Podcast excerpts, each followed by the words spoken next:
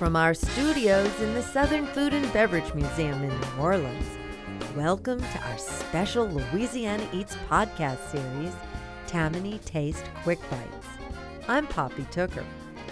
Just across Lake Pontchartrain, in the quaint little downtown of Covington, there's a charming yellow cottage filled with English tradition and taste. That's the English Tea Room, established in 2002 by Jan and Tim Lantrip. Guests of the establishment experience one of the finest high teas to be found anywhere on this side of the pond. When we sat down with Jan and Tim, we knew we were in for a spot of tea, but had no idea of the wealth of knowledge about to be served up with it. I'm Jan Lantrip, and I'm the owner of the English Tea Room. And I'm Tim Lantrip, and I work for Jan. That's how it works. You know, um, I'm originally from Northeast Texas, and up there 25 years ago, the, some of the little towns had tea rooms, and my mother would go to them with my aunts. And so we said, Well, what is that? So we went to one. We thought that was really interesting. And then Jan's a pharmacist, so she started reading and reading studies on tea and all the health benefits of tea. And um, kind of out of that, we just thought we would open a little shop and sell tea. That's all we intended to do. And then from that over, we've been in business now almost 20 years. And over the years, it's just evolved. We didn't create it, it just evolved into what it is now. Even though we believe in prescription medicine, sometimes uh, natural remedies can be helpful and we get to the root of the problem. So that was my passion, working in compounding and functional medicine. How did you find this smart girl, Tim? Where did how I did this didn't- start? I didn't realize she was that smart. I'm pretty impressed with that. He was looking at my dress in the eighth grade when I was wearing fishnet stockings, and that's what started it all. Oh, that's the sweetest. And it was science class, of course. Yeah, that was my total focus in science. It wasn't any of the science, that's for sure. Tell me where your interest in tea began. How did this begin? Well, it began going to compounding school in Houston, where they were doing research on tea, the polyphenols, the actual um, elements of tea that create the health benefits. So they were trying to encapsulate that to help actually with hospice care. But because of the swallowing issue, we just said, well, let's just use it for to boost the immune system in everyone, you know, because you can't. So it was concentrated, and you can find those now in stores where you can get the capsules of um, L-theanine and the polyphenols that are the naturally occurring things in tea, and you can take a capsule. And what do those things do for you? Well, they do a lot, a lot of things. In fact, every part of our bodies is involved in the health benefits of tea. Our hair, our skin, every organ, the heart, the brain, our thinking, our emotions, mentally. We can focus because of L-theanine. Green tea helps people to be alert and to think more clearly. It's even been studied with dementia and real one of the things, of course, as a scientist, I'm not going to read an advertising, but I have to look and see where did they get that data? Where did they get that? Was this a, a viable research? Was this real medical care? I'm not, as a pharmacist, I'm ethically licensed to present the truth, not just a bunch of hype. So everything that I say is backed up by real research all over the world, and it's exploding in in what people are reading and s- researching in tea. Just then, Sue, an actual British expat who lends a certain authenticity to the experience, served our refreshments. On a tiered silver tray, there was an amazing assortment of scones, spreads, tea sandwiches, and um, we have cheese sweets. and bacon, spinach and artichoke, spanakopita. They are spinach and uh, ricotta cheese. Then we have some fresh fruit. Then on the top we have our chocolate dipped strawberries, our um, petit fours and macaroons. You decide to leave pharmacy and go into tea. How did you all make that jump? Well, it really wasn't a jump. It kind of collided. And we did both. I did both at the same time. Tim is a decorator and a collector. Tim's ancestry is British and Scottish, very strong. Everything in his DNA is totally UK. So he had a natural love of this whole scene. But with me, I was still doing pharmacy up until last year. Oh, you And were. so I had a dual career. I would come in and splash a bit of tea around or educate was one of my passions. Talking about tea, letting the customers understand what is tea? How do you make tea? Tea 101. How do you take a bit of tea, add water, right temperature, right amount, steeping time, the right tea for the right, you know, all of that. Just if you can't make a cup of coffee unless you know how to make it. You have to know how much coffee to put in the pot, how much water to add. The temperature is important. And so it is with tea, but a little more detail because we have so many varieties from just fruits and herbs to black teas that come from Assam and Kenya and India and Nepal and South Africa. These big, malty, big mouth teas, you know, and you have to know how to brew it to get that feel and bring out all that essence of these beautiful teas. And they're so different from the delicate white teas that we get from China. The, the beautiful little two leaves and a bud, or maybe just a bud, when the only in the spring it's picked so delicately and put in a white linen cloth basket so that it doesn't crush. And so you so it is when you brew it, that white tea is so delicate. And the green tea in the middle, in between the black and the green, in between the black and the white. The green tea is where we hear a lot of information because there's been so many studies done on green tea. And we have a wide body of evidence in China, in the Asia, because millions of people for thousands of years have been drinking green tea. So it was a real good place to start for the scientists to say, let's see if it really is healthy. All of the teas have something that's incredible, and that is it raises the serotonin levels in our brain. Now, serotonin, as you may or may not know, is the hormone in our brain that makes us feel good. It helps us to, as an antidepressant and of course you get the Paxils and things like that um, that help with to raise the serotonin levels by taking a tablet. Well, tea does that naturally. It raises the serotonin. I want to shout through the microphone. It raises the it raises the serotonin levels. So what does that do? Why do we feel so good when we drink a cup of tea? Why do we feel good? Because the serotonin levels are rising, and we feel relaxed yet energized at the same time. We feel happy and content. Tea makes us feel good, and it's scientifically proven, as I said, that this is why. And they're, in, back in the 1800s, they used to call it tea drunk. And they said when women weren't used to having their little tea parties in the parlor, they weren't used to drinking so much tea, and they would get absolutely tipsy laughing and falling around and behaving not very ladylike. and it was because we didn't realize that that's what was happening to them. All of a sudden, they were coming out of that deep, dark depression or the sad or the blues that you can often get in England when the weather's so dreary and cold when they had those afternoon teas and they felt marvelous. So, tea has a great benefit. With over a hundred teas to choose from, along with every imaginable tea accessory, the sights and scents of this magical apothecary are simply dizzying. You know, everything adds to the experience from your cup that touches your lip because if you're drinking out of a heavy mug or a plastic cup and you don't your lips are one of the most sensitive parts of your te- when you feel so when you put that fine porcelain to your lips and you drink that tea, it tastes different. That's like when you drink wine or champagne, how that, that fine, thin glass is so important for the full experience as it is with tea.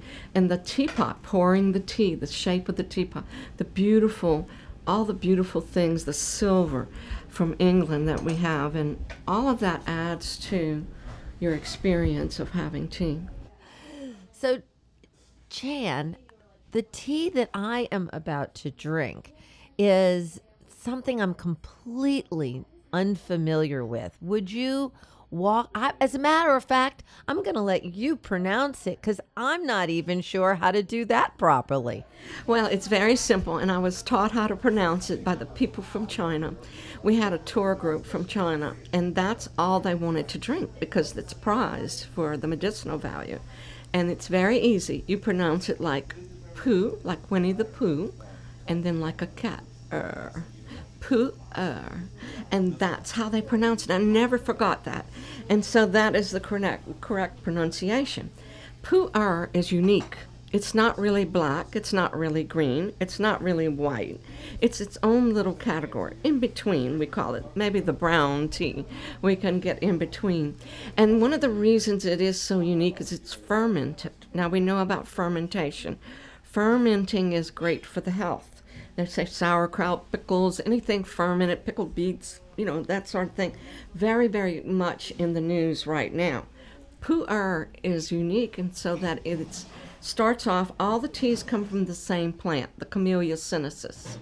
Whether it's a green tea, black tea, or white tea, it's just the processing that's different. And that's what makes pu'er different, the processing.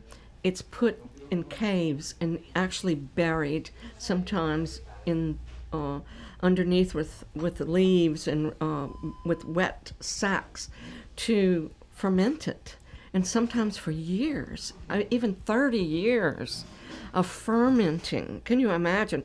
It sounds awful, but it really is an incredible taste that develops and a unique health benefit in so many ways. We have physicians from out of state that send their customers, their patients here, to get the tea to help with their cholesterol. Really? And it also helps with uh, reducing body fat, like um, in the tissue, like belly fat and things that the stubborn fat adipose tissue. Pu'er seems to dissolve it and move it, and it also works on the um, cholesterol levels to reduce that. And it, and it you know, the doctors are seeing it in lab tests.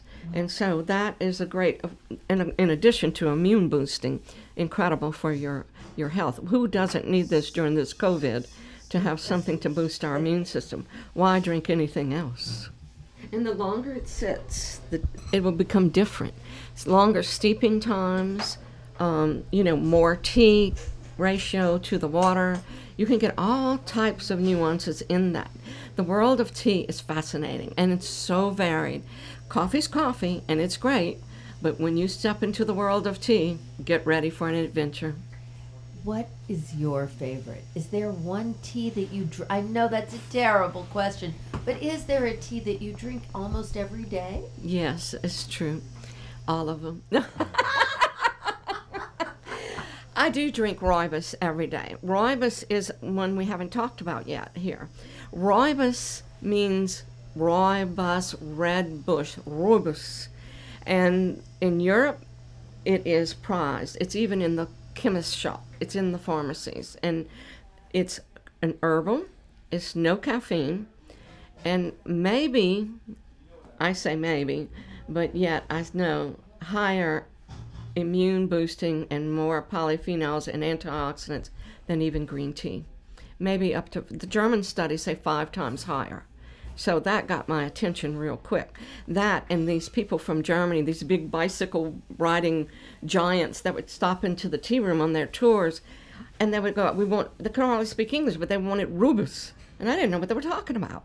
And I said, "I'm going to find out what they what they're saying." They're saying red bush, and in South Africa, the only place that this herbal is grown in the Cape Town of South Africa, in the Cederberg mountain range, is where the rooibos is grown. It's the only place in the world. And when years and years ago, when the Dutch settlers and the English were settling down in South Africa, and the ships, the clipper ships, were going to India and Asia, getting the tea and bringing it to the Dutch and to the English and to Europe well, they had to stop along the way. Was it? It was like a, a rest stop, and they had to. And there at the Cape Town, the weather is awful. The, some of the most stormy weather on earth down there, and the ships would often have to stop and reload, or they'd crash, and they, and so they naturally had settlements there. And what they noticed was that the native people of South Africa were drinking this herbal tea. And they were not only drinking it, they were giving it to the babies, their babies, and pregnant women. And they were using it on their skin. They were using it, uh, and it was just a bush. It was red, and they would, when they they'd harvest it, it would turn red when they oxidized it. When they would crush it and dry it in the sun, it would turn red, so red bush. Or if they let it dry on the on the bush itself, it would turn red. And so they harvested, and the English and the Dutch were very interested because you know they wanted their good cup of, they needed their tea, and they said, "Well, what is this? It's growing right here. We should we should need to see about this." And they started drinking it, and they noticed something. They noticed scurvy and things and diseases started lessening, and they started feeling better. Anything with gastrointestinal Rooibos is known for anti-nausea. That's why pregnant women, colic, and the babies, anything to do with the, the gastrointestinal and the skin. It is amazing. They actually you can treat sunburn with it, and it um, it lessens uh, your chance of um, getting the sun damage. You know, and I think one of the greatest things about rooibos is the antiviral factor. Right now, what about viruses? It's viruses, viruses, viruses. And we can drink, when this comes into a petri dish in a lab, when you pour rooibos on a tumor cell, it kills the cells. This is called cell death, apostasis. And this is like chemo. This will kill cancer cells. Now, why isn't it being proposed more than it is? I think because they cannot patent the tea. They can't put a patent on this and say this is a drug. You just have to know that this is, it's just like you can't patent a rose because you can't patent peppermint. It's just a naturally occurring herb. And this is amazing. You know, Jan, I spend a lot of time in restaurants talking to chefs, and this is the first place that I have ever visited that tea is such an integral part of the recipes here. Would you talk to me about cooking with tea and how that goes? You know, if you have a raspberry tea, why not make a raspberry dressing? Why not use that tea, the flavor profile of these different teas, and add it to the food? So, sure enough, that one of my first recipes was a raspberry uh, vinaigrette made, and we still use that. We use raspberry tea in the recipe. The next thing I started looking at why add extra water or broth to a soup? Why not use it like we use wine? Add another level, another dimension of taste and value, health benefits. So, one of the great recipes that we've developed is Formosa oolong in our tomato basil soup. That's our signature soup here the Formosa oolong has an orchid uh, and a, a, little bit of a woody. Oolongs are similar to the pu'er, except they're not fermented. They're in between the green and the black. It's it's in that brown category, and oolongs are just wild. I mean, it's like a world of of on its own. Oolongs are from all over China and Asia, and they have incredible profiles uh, from fruit to wood to earthy. So we found this Formosa oolong added to our tomato basil soup, and it's just incredible. I had this lady from England come to teach me how to make scones. We had a partners uh, that were working for us, some managers that we hired from England, and Auntie Jan came to visit and she was a home economics teacher in England. And what a fussy budget she was. But I adored her. She, we shared the same name, but she was a tyrant. She was like Julia Child, you know, in that she she made all of her own clothes. She was a perfectionist. And one of the things she did was to teach me how to make a proper scone. and I'm telling you, I couldn't do it to save my life. It took me weeks she would throw them away. I would cry. I'd go back in. Let's do it again. And this time, get it right. Everything had to be flour, the sugar, the ratios, different flours, different sugars that I'm not accustomed by grant. But my, my background in chemistry told me there's something to this. I've got to stick to the formula. And we did. even the butterfat and the cream and you know all of that and it had to be just right and cut just a certain way i adored her and at the end we had success and friendship everlasting That's Just grand. I have heard that a certain Sir Anthony Hopkins is a big fan of your scones. Tell me about that little. That's a great story. A few years ago, or some years ago, they were filming a movie around here, and he was the star of the movie. And someone would, or in New York, someone would come by here once or twice a week and get tea and scones for him, because he's from England. He liked, and he liked our scones. So when they finished the movie, they had an end of the movie party in Hollywood.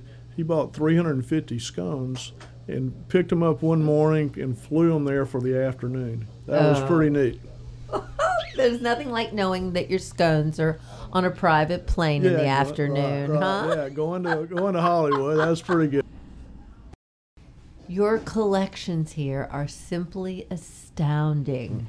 Um, are you like those folks we see on PBS? Are you a picker, or what do you do exactly? You know, I'm a treasure hunter, and I'm always looking. Every I- and I have certain stores that I go to.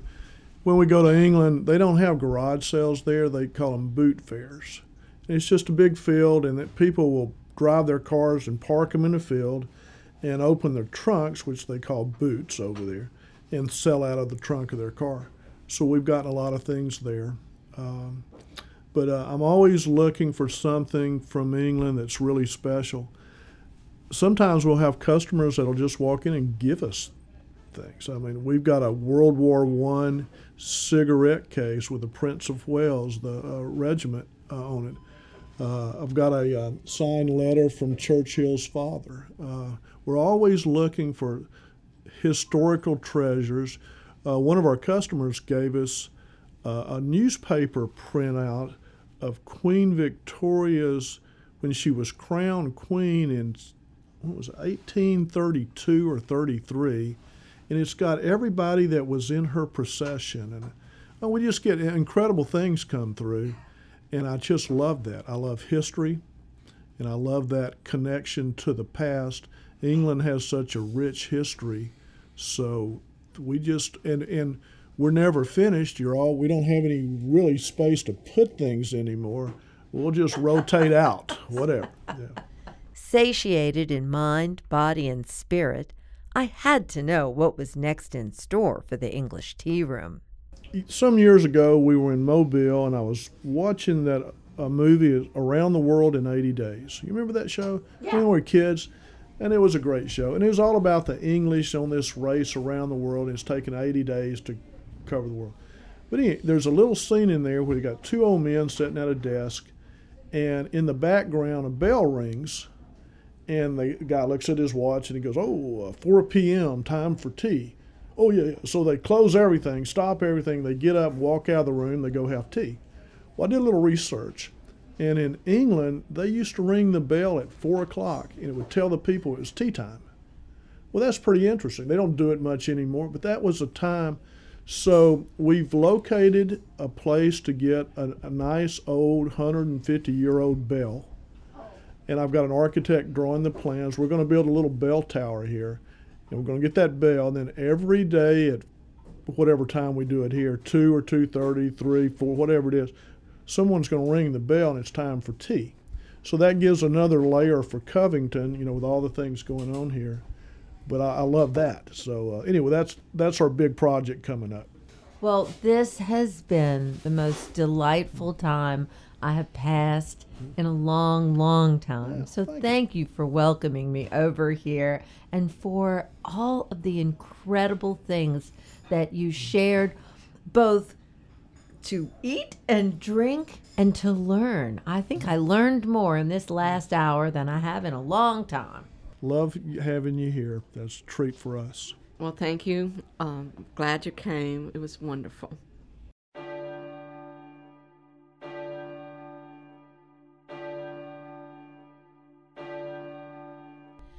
That was Jan and Tim Lantrip of Covington's English Tea Room.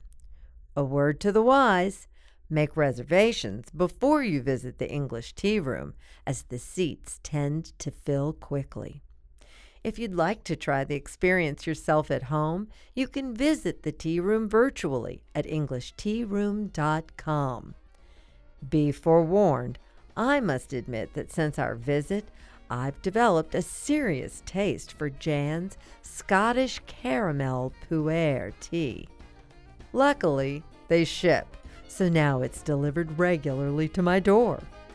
If you enjoyed this podcast, please rate us on your preferred listening platform. Big thanks to our sponsor, the St. Tammany Parish Tourist Commission. Stay, play, and get away on the Louisiana North Shore. Discover the bounty of the bayou and rich culture from award winning chefs, soulful mom and pop restaurants, extraordinary bakers, and creative mixologists.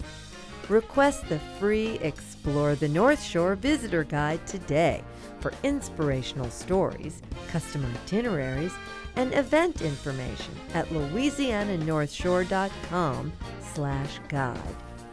This podcast was produced by Reggie Morris for Poppy Tooker Broadcasting.